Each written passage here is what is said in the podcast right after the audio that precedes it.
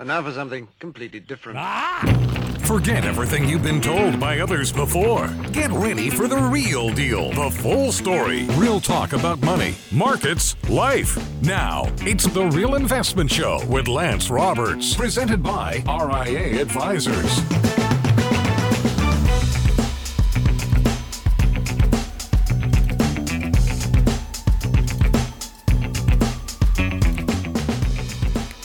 And good morning. Welcome to the show. Of course, it is Tuesday as we roll into the Thanksgiving holiday. So, again, this is our last show for the week. Uh, Brent and I are be taking off the next couple of days for the Thanksgiving holiday. Be back on Monday live with our next show. But we've got some great content lined up for you on our website. Don't worry, you're not going to miss anything. Uh, we'll have some of our best of segments over the next couple of days for your listening pleasure during the Thanksgiving holiday if you have absolutely nothing better to do. So, don't worry, we're not gonna let you go. And then, uh, exactly, if if you, if family kicks you out, you got something to watch. Um, so last couple of days, of course, uh, continue to just kind of be this kind of grind higher. And as, I said uh, last week, coming into this week, volume is very light. There is nobody around right now trading, so markets are you know a bit volatile, a bit volatile. And of course, yesterday, good day for the market. We'll talk some more about that today after the bell. Importantly, uh, Nvidia announces earnings. This is the last big stock in the S&P 500 report earnings this season. Uh, so all eyes, of course, on Nvidia, all about AI, right? So artificial intelligence. What are they going to say about it? Um, very lofty goals for Nvidia right now. Um, expectations are extremely high for earnings. So um, any type of stumble uh, or miss could certainly weigh not only on Nvidia stock tomorrow um, but also on the entire market. So again, all kind of all eyes are, are, are, looking at NVIDIA.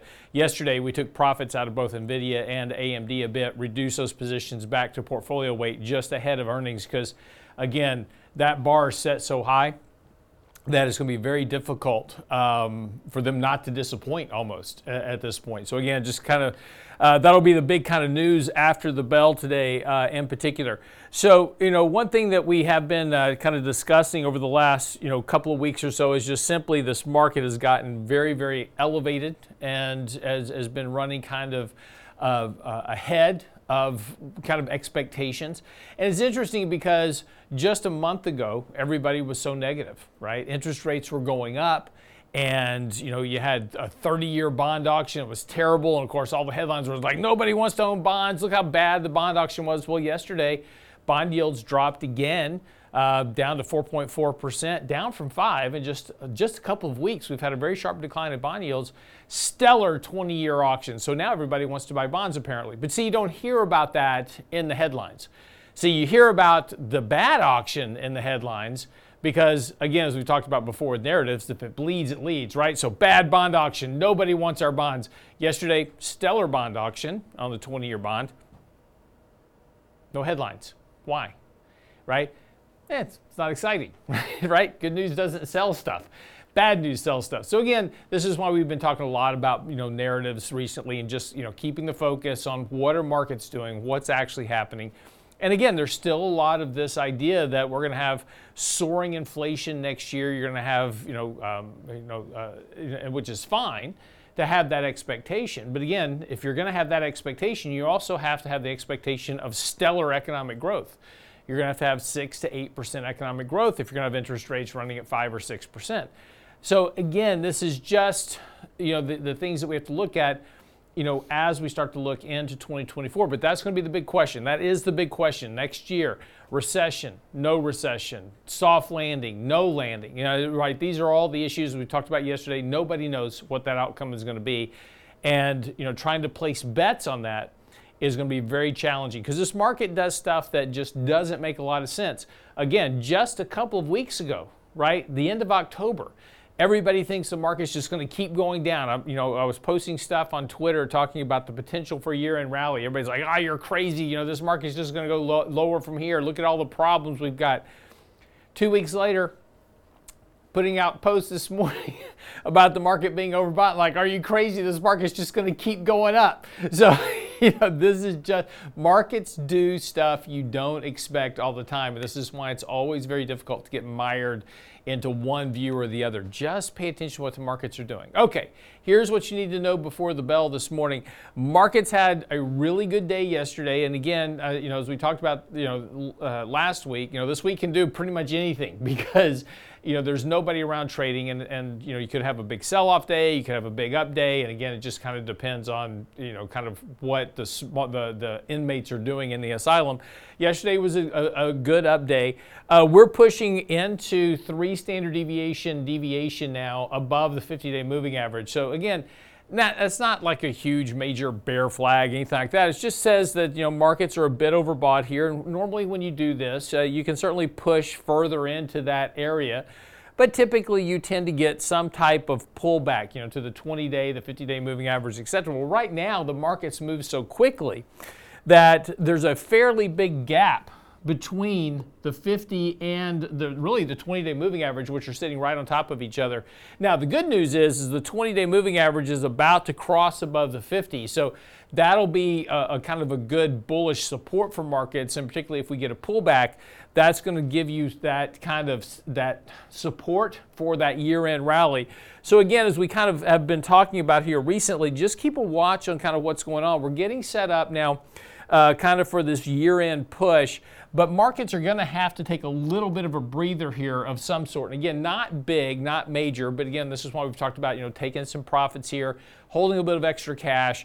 Um, markets have gotten, you know, kind of advanced here. Again, we're very overbought on a short-term basis. Our money flow indicator is about to flip over negative. So again, that's another kind of indication that you're likely going to have at least a short-term kind of market peak. And again, this again, this doesn't mean the markets are going to decline by 10% from here. We've already done that. We had that 10% decline from the June peak to the to the October lows.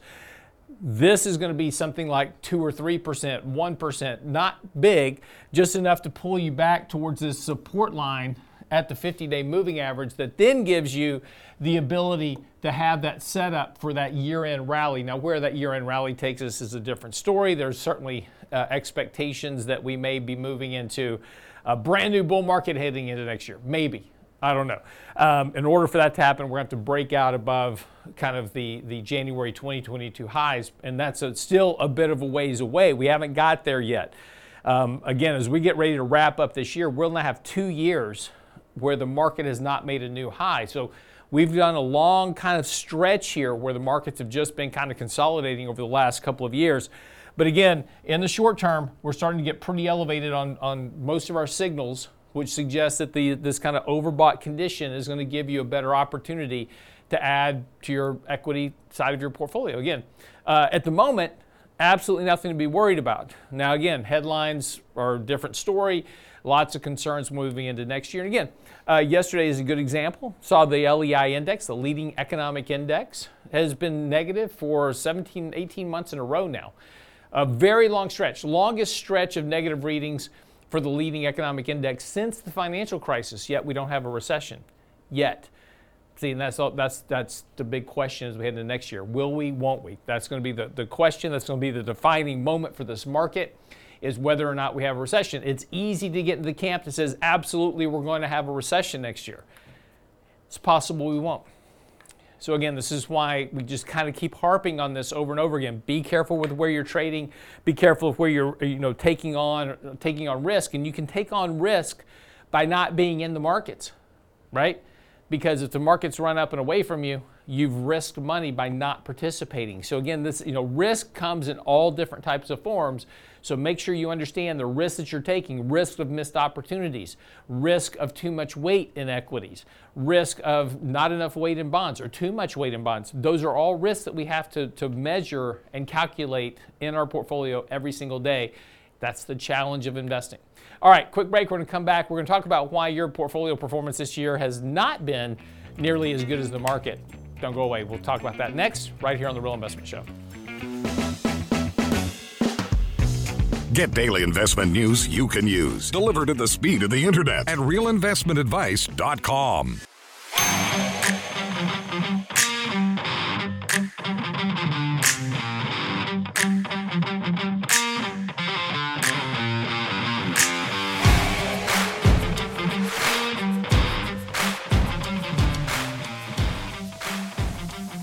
And welcome back to today's show. Of course, uh, it is the day before Thanksgiving. Holiday really kind of gets underway. I mean, nobody's going to be around tomorrow. Thursday's actually Thanksgiving. Uh, but everybody's going to be out tomorrow. Got to cook, right? Tomorrow's the big cook day. Got to got to start cooking. Um, it was, I was uh, there's this uh, lady. She makes funny videos. She's a recovering Californian. Have you seen her? Yes. Have you ever seen her? Yeah, she does these great things. So She lives in Tennessee now, and uh, she's talking about. She goes, "You're not going to believe this, but you get real turkeys here, not tofu turkeys, like in California. You get real turkeys, and people actually deep fry them here." I don't know where they get the grease from. Maybe they go to Waffle House and get it out of the grease trap, but wherever they get the grease from, they fry these turkeys. Anyway, she does she does some really great videos about being a recovering Californian if you've ever seen her. Um, anyway, so one of the interesting things that's is coming up towards year end now is the annual performance comparison. And this is where investors by and large make a vast majority of their mistakes over time. And we've talked about before that the absolute worst thing you can do is compare your portfolio from January the 1st to December 31st of any given year because it means absolutely nothing relative to what your goals are, what your objectives are, those type of things. And this year is going to be in particular a stressor for most people because their portfolio performance is going to be nowhere near what the market market's up about uh, 17 18% for the year right now. Most people's portfolio is not going to be up that much for a whole variety of reasons and we'll get we'll kind of get into that uh, this morning. But if you go to our website realinvestmentadvice.com we actually have a blog post out this morning and it's talking about this very specific thing because again it is that time of the year. Unfortunately this has been one of those weird years where things aren't what they seem. And this happens from time to time historically. It's not something that happens all the time. But, you know, a good example of this was in 2021. Nobody wanted energy stocks, right? Remember that? Because energy prices were negative. The world was getting off of energy. We're all going to be green. And now that whole climate change narrative is starting to fall apart as people start to realize that, um, yeah, you got to kind of have petroleum products um, in your life to uh, live. And, you know, so we saw that big change, of course, in 2022. Energy stocks were great performers, and the rest of the market wasn't. And then, of course, in 2022, everybody hated technology stocks, Apple, Microsoft. It was like FANG stocks are dead, right? And so this year's been a year of FANG stocks. And this has been, uh, you know, this kind of rotation in markets has become a bit more volatile uh, over the last, you know, three, four years in particular because of stimulus checks and because of, you know, speculative gambling in markets, et cetera. But, and that's not, gonna, I'm not saying this is going to change anytime soon. It's just making it more difficult to be an investor. And one of the big drivers of this is the passive indexing issue, which there's nothing wrong with owning an ETF. There's nothing wrong with owning a passive index. Um, but it does have implications for how markets function. And as we've talked about before, when you have, uh, you know, 35, 30 to 35 cents of every dollar that goes into an S&P index fund going into five, six, seven stocks becomes problematic because those stocks are just a big vacuum cleaner of fund flows. And we've talked about this a lot on the show, but I've got some charts and data out this morning. If you want to kind of follow along, just uh, and you're in front of your computer right now listening to the show, just pull up our article from today. It's called S&P 500 Market Returns and Why Your Performance is Worse. So importantly, the first thing is is that as we start to look at the point contribution, right? So let's talk about this passive indexing effect first of all. If we take a look at Apple, Microsoft, Google, uh, Amazon, Nvidia, Tesla, and Meta, Facebook, and we look at their performance year to date and their contribution to the total return of the S&P 500. So at the time of this writing, which was Friday, which is a year ago in market terms. kind of like dog years, right? Um, this market was up 17%. Of that 17%, those top seven stocks made up 112% of the returns. Now, that means that the other 493 stocks, a big chunk of those had negative returns. So the, the pull of those seven stocks keeping the market up was pretty much entirely due to them. And if we take if we kind of look at the performance, you know, kind of indexed return, those top 7 stocks from the December 22 lows are up uh, up 71%. Uh, the S&P's up basically um, 19%. Again, this is from the December 22 lows. Um, and then uh, the remaining 493 companies were up 6% at this time. This was Friday again.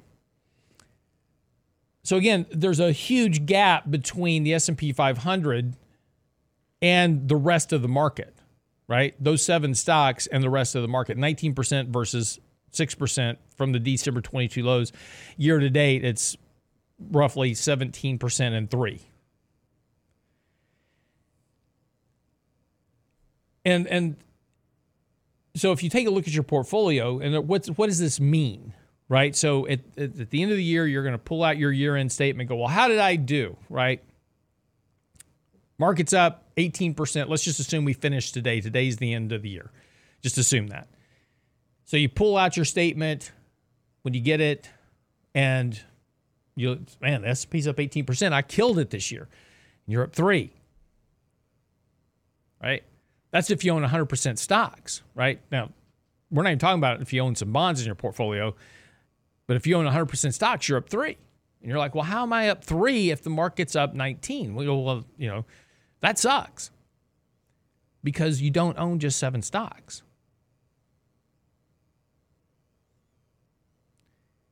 And this is going to be the challenge for most mutual funds, most professional managers, every advisor on the planet, and particularly if you start to throw in the bonds, you know, bonds into your portfolio, that number is potentially worse. Probably closer to flat because of bond performance this year. And that's okay. And, and here's the point of this that's okay. Let me, you know, there, you know, I, I was talking with Adam Taggart uh, on Friday and uh, on his show, Thoughtful Money Now. And I said, and I asked Adam, I said, assume that, uh, you know, I gave you a Mercedes this year. So think about it from your perspective. You go to work. Okay, so we, we, we, I'll have some charts here maybe for you in a second. Brent got it fixed. But here, let's let's use a real life example because of Brent's performance this morning. I tell Brent for his Christmas bonus, I'm going to buy him a Mercedes, right? Now, Brent calls it Mercedes, but it, it, he, you know, it's a Mercedes. And and so you know he's happy, right? Brent would be happy if I bought him a Mercedes. Now he drives this little Mazda, right? That he just loves. He's driven this thing ever since I've known him for like twenty five thousand years. But he loves this little thing. But I bet if I bought him a Mercedes, he would probably drive it once in a while, right? Especially if it's a you know if it was a chop top. Got to be a coupe. So he's happy, right? I'm sure he would be happy if I told him I bought him a Mercedes. And then he finds out that I bought everybody else in the office. By the way, if anybody from my office is listening, no, you're not getting a Mercedes. This is an example only. But he finds out that I bought everybody else in the office two Mercedes one for them and one for their wife. Now, should Brent be upset about that? the natural inclination is is that Brent is going to feel like he is underappreciated, right? Well, with his performance this morning, he should be, but but he did fix it, which is why you got one Mercedes and not a Toyota Celica. So, but but our very human nature is is that we were very excited when we found out we were getting a Mercedes, right? but now that we found out everybody else is getting two, well, now we're we're not very excited. It's like, well, you know, why am I getting shortchanged? That's human nature. And this is how the markets work. This is how Wall Street works. And this is the thing you need to understand about Wall Street because this is going to drive you to miss your investment goals over time. repeatedly. I can't tell you how many people I talk to all the time is like, you know, I, you know, it's like, uh, you know, I, I never make money in the markets. I, you know, I buy high, I sell low, I do all the wrong things, right? I, I all the time. It's very common. And it's not just you, it's everybody does this because of, of the human nature that we have. So, what do we do? And this is what Wall Street wants you to do. Wall Street wants you to compare. So when we come back from the break, we'll talk about the the the evil of comparison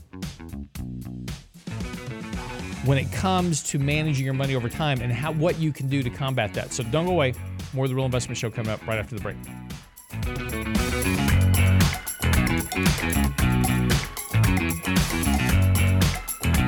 Real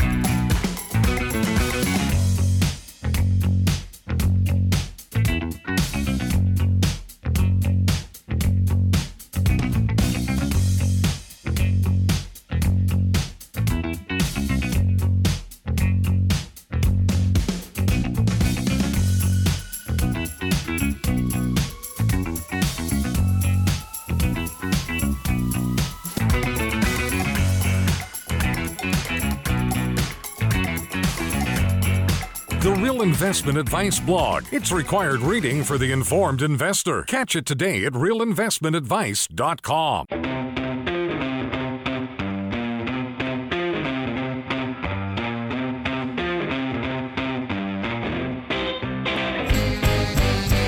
And welcome back to the show this morning. So, just talking about comparisons just for the break. And this is what Wall Street wants you to do. And this is why you make the vast majority of mistakes in managing your money over time is by comparing comparing it to an index of any sort, and you never should. Um, and I'll, I'll, explain to you why in, in a second. But comparison is what Wall Street wants you to do. This is why whenever you hear ads on television was like, "How did you do last year? Did you beat the index?" And if you didn't, you need to go find a new, you know, portfolio manager or switch to my fund or that fund or whatever it is because money in motion creates fees for Wall Street. So the more you move around chasing last year's hot performers, the more money that Wall Street makes. They they want you to do that. What they don't want you to do is they don't want you to buy and hold. You know, they talk a lot about buy and hold investing. They really don't want you to do that because they don't make any money unless they are just charging you a fee for you to be in their ETF or mutual fund or whatever it is, right? But money in motion creates fees. And there's a great chart that's put out every year by Callan uh, Investments. And it's uh, basically a periodic table of returns. And I've taken a little bit of liberty with the chart that they produced and I've overlaid some lines. And here's the thing I want you to take away from this chart is that the best so this is a this is basically a quilt of indexes ranked from best performing to worst performing by each year what you will notice is is that what is generally in the top performing category for one or two years is generally at the bottom of the category in the next year right? And you know so you know you look back at last year and you say okay well you know emerging markets how did they do? They they, they were the man, emerging markets were killing it. So i got to get into the emerging markets because you know i you know they're this just going up from here. And the next year they're the worst performers ever. Um, and that happens all the time. And so if you uh, what's important to note is is that whatever was working last year typically doesn't work in the coming year. And so as we start talking about 2024 and you start thinking about man i've got you know the, the, the tech stocks are killing right? And look and right now most of wall street is like oh well next year we're going to have this massive earnings growth.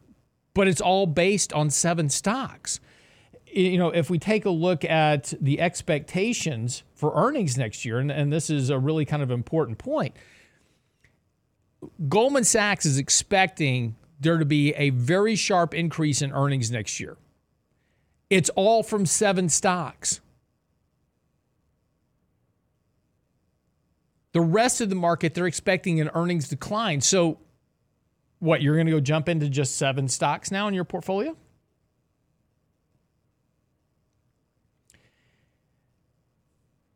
But we keep playing this game, right? We play this game of comparing everything to one index or another, and we say, well, how did we do? And we're disappointed when we find out that we didn't make as much as the benchmark index, but it doesn't matter. You know, when we start talking about where we where we're going to be in the coming year, and this is the you know the important part about this is we need to look back at our portfolios over a period of two or three years, four years. We've talked about this before. Don't worry about one year in performance. How have you done over the last four years in your portfolio?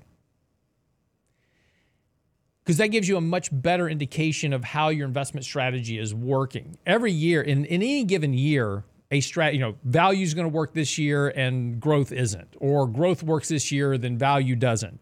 And if you're a value investor, you're going to have years where you underperform the markets because growth is outperforming value. If you're a growth investor, to have years where you underperform value because, well, growth is underperforming.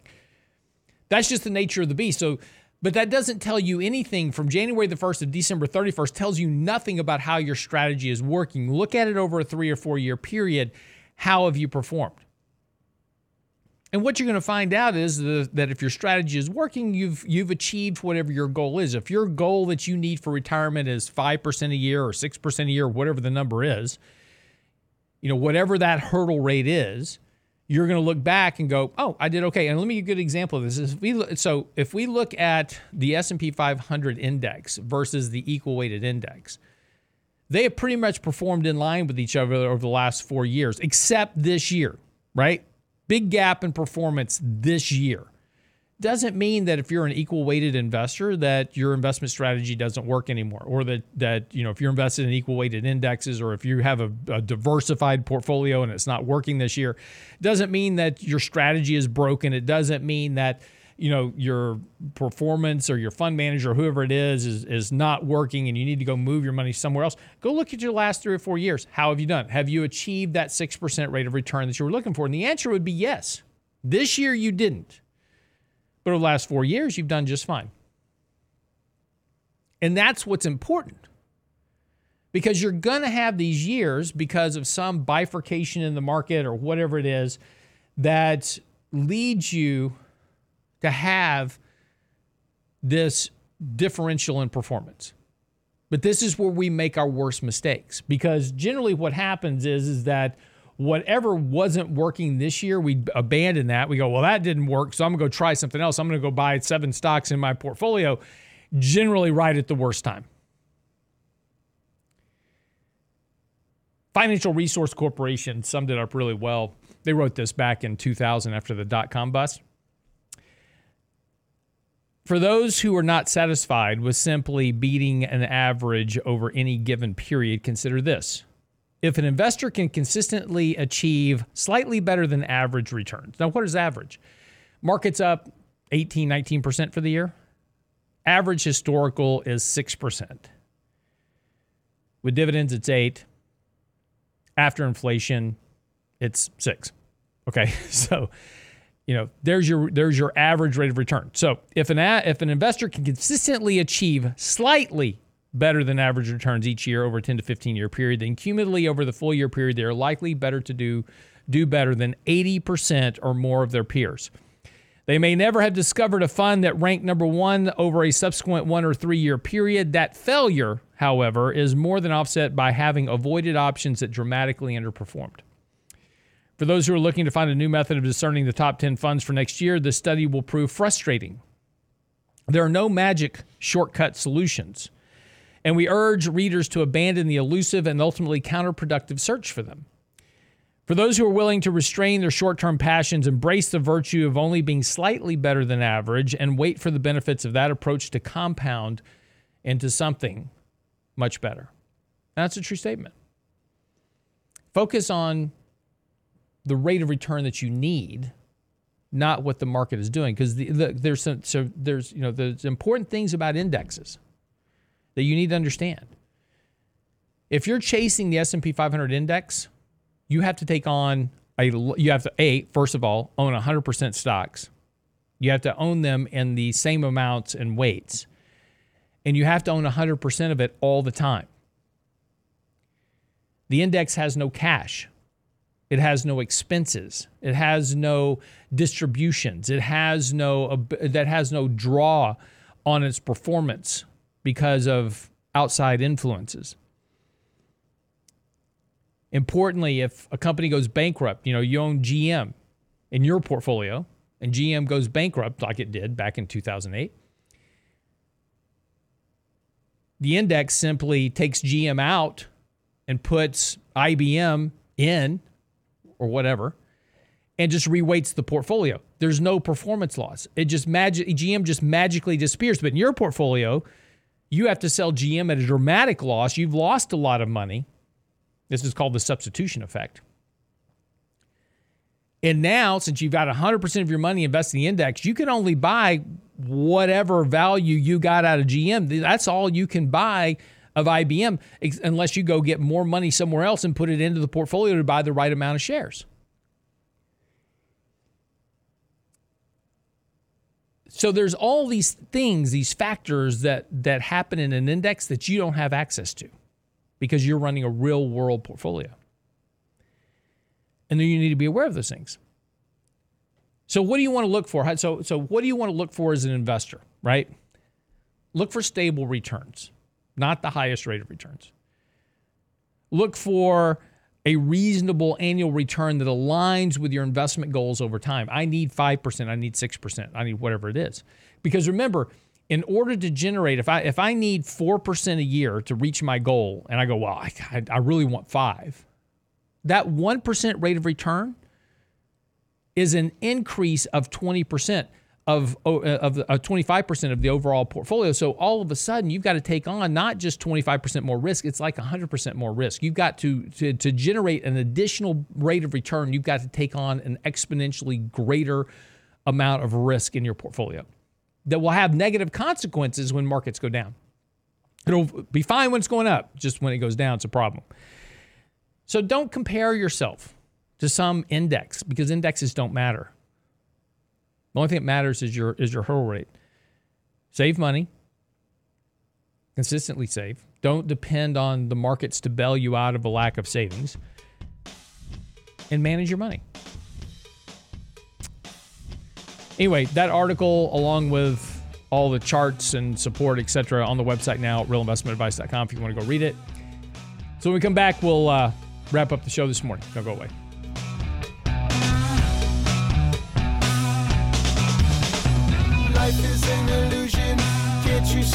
Love is everywhere? Step into the confusion. Can't you hear the sound that's in the air?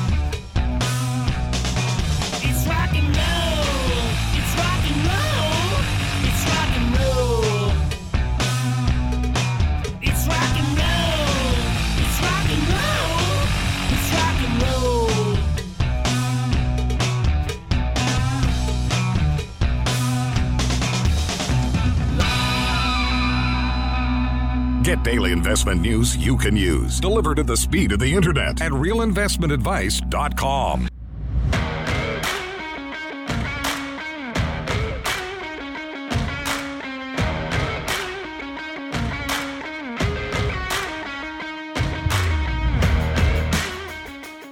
And welcome back to the show this morning. So, interesting news out this morning Texas State University in San Marcos very excited. They have been selected as a venue for the 2024 presidential debates. Really? Yeah. They're very excited about it. They're going to be very disappointed when there's not a debate because, you know, there's, you know, the Democrats don't want Biden to debate anything and Trump's like, I don't want to debate. So Trump hasn't gone to a debate yet. So yeah, it's not a safe bet. exactly. But no, anyway, so they they were selected this morning. I'm sure they're very very excited about that.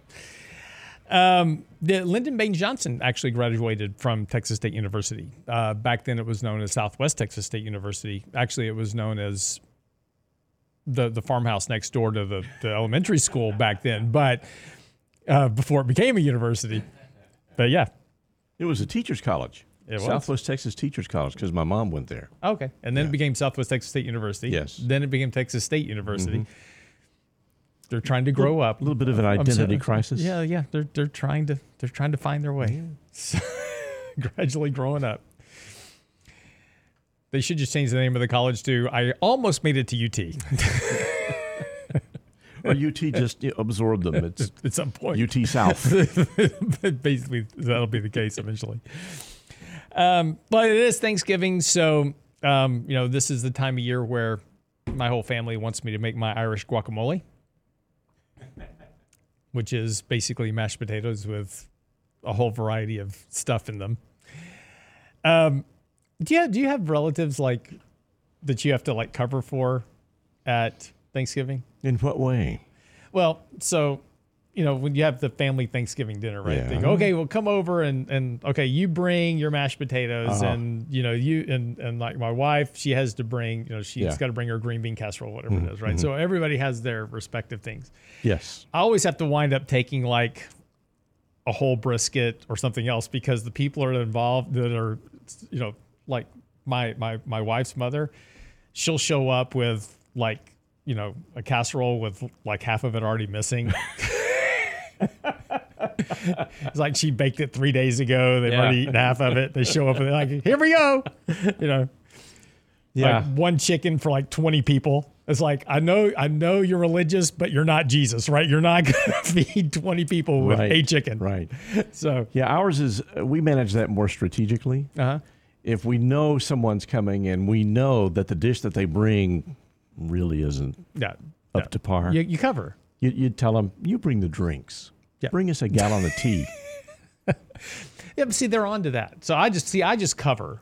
I just I I know what's you know Hmm. going to be missing like there's there's always an extra pot of stovetop stuffing ah, Right? Yeah. There because the kids will eat stovetop stuffing Mm-hmm. for sure. So it's it's always I'm, I'm sure everybody has this in their family, but this is like one of those those things. Like every year, I have to f- strategically plan out. Okay, I've got to cover for this person, this person, Yeah. this person. So we get it done. It gets Yeah. done Yeah. very surreptitiously. Just oh, I didn't know. I I just thought you know here just some extra, Just in case. just in case you brought a fish and one loaf of bread for 25 people.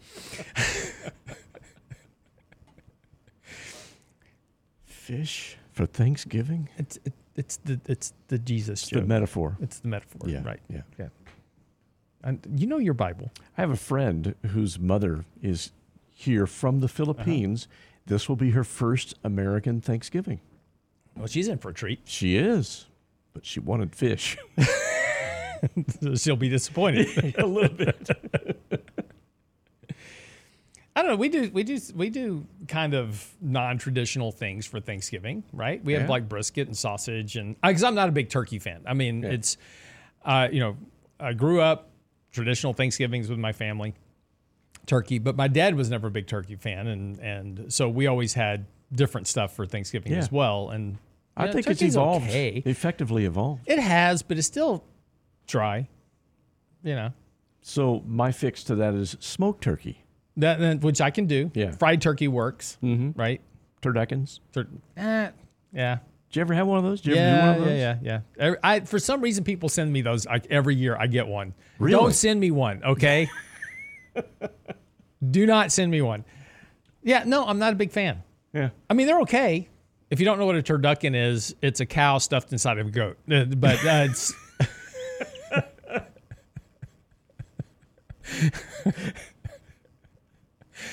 I just want to know who thought up turducken to start with. That had to, you know, that had to be some Cajun dude somewhere, right? Someplace. Someplace. Let me say here, let's take a duck and stick it inside of a chicken and put that inside of a turkey. What are you gonna call it? Turducken. and then let's fry it up. Good stuff. Where's my banjo music? Exactly. Anyway, all right, got got got to get serious about work here. Uh, this is what happens on the day before a holiday. I get vacation head. Things go right down the tubes. Thanksgiving Eve Eve. Correct. Uh, this morning we have um, a lot of earnings out today. Abercrombie and Fitch, AEO, American Eagle, um, Best Buy, Burlington Resources, Dick's Sporting Goods, Guess. Um, just a tremendous amount of retailers out today with earnings. not important what they say about earnings. It's going to be their outlook. Listen specifically for foot traffic, sales volumes, and projections for that. So, again, the retail spending has been extremely strong so far. But what we're looking for is any evidence that that may be slowing down, right? Has the retail investor finally, or sorry, has the retail consumer finally been impacted by higher rates, more constrictive credit, those type of things. So that's what we'll be paying attention to today in a lot of these reports. And of course, after the bell today, NVIDIA, right? That's everybody else.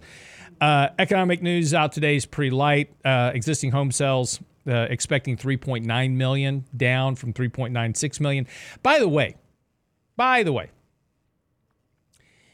when you hear these reports of home sales, we did not sell 3.9 million homes last month. It is one twelfth of that. because these are annualized numbers. So if you sell one home in the month of October, it is 12. That's why I've got to be very careful with this data because what this is assuming is that every month going forward over the next 12 months, we're going to sell one home every single month. That's what 3.9 million homes tells you, or 3 million homes, or whatever the number is. They're expecting that over the next 12 months, we're going to sell 3 million homes. That's not the case. Next month, it'll be a different number. Why they don't just report the actual number is beyond me, right? We sold one home this month, or two homes, or whatever it is. I don't know why we annualize it because it makes no sense whatsoever, but that's what it is. Initial jobless claims expected to be at 225, down from 231 last week. Uh, durable goods orders at down 3.2%. Uh, versus uh, last month's report of up 4.6%. So they're expecting a pretty big swing in durable goods orders. Um, MBA mortgage applications should tick up fairly nicely because of the drop in interest rates. We're starting to see some more mortgage activity come in. People that um, trying to buy a home, etc have been waiting for a downtick in rates. So again, kind of uh, we've seen that uh, drop in rates, so that spurred some activity. So you know we'll see. Uh, again, you know after the bell, uh, Chipmaker um, should give investors a glimpse at how dollars are actually being spent for the 2024 applications, particularly in cloud services as well as GPUs for artificial intelligence applications, et cetera that's going to kind of be the big thing. Of course, the, the big news yesterday was the whole shakeup at OpenAI. About 500 of the 700 employees at OpenAI said, uh, if you don't get rid of the board of directors, we're all going to quit and go work for Microsoft. so Sam Altman's now, who was kind of the one of the big fathers in OpenAI, has now gone to work for Microsoft. Of course, Microsoft hitting an all-time high yesterday on that news, along with Nvidia, by the way, uh, running up ahead of the actual earnings announcement today. So again, expectations are very lofty today. So again, we'll see how this uh, works out. We'll uh, put it in our daily commentary tomorrow morning. Uh, kind of give you an update on that. And make sure if you're not getting our daily market commentary that we publish out every morning, 7:30 sharp. Simply go by the website realinvestmentadvice.com. There's a uh, uh, a place to put your email address in. Just click on uh, subscribe to the open to the daily market commentary. It comes to your desk every morning. Just it's about three minutes long to read. Um, gives you a trading update for the day, what the market's doing, kind of what we're looking at data wise. It's all in there. Very concise, very easy to read. Um, kind of helps you get your trading day started. But again, it's absolutely free. It's on the website, realinvestmentadvice.com. And make sure while you're here, give us a Thanksgiving gift by liking and subscribing to this channel. And we appreciate it very much. We've had a nice growth in uh, and viewers and followers lately, and we appreciate it very much. And Britt and I both want to wish you a very happy, safe, and healthy Thanksgiving. Enjoy it with your family.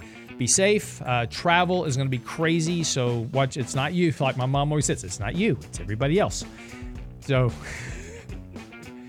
it is going to be crazy traffic wise. And so just be careful. And we'll see you back here on Monday for the next live edition of the Real Investment Show. Have a great, happy Thanksgiving.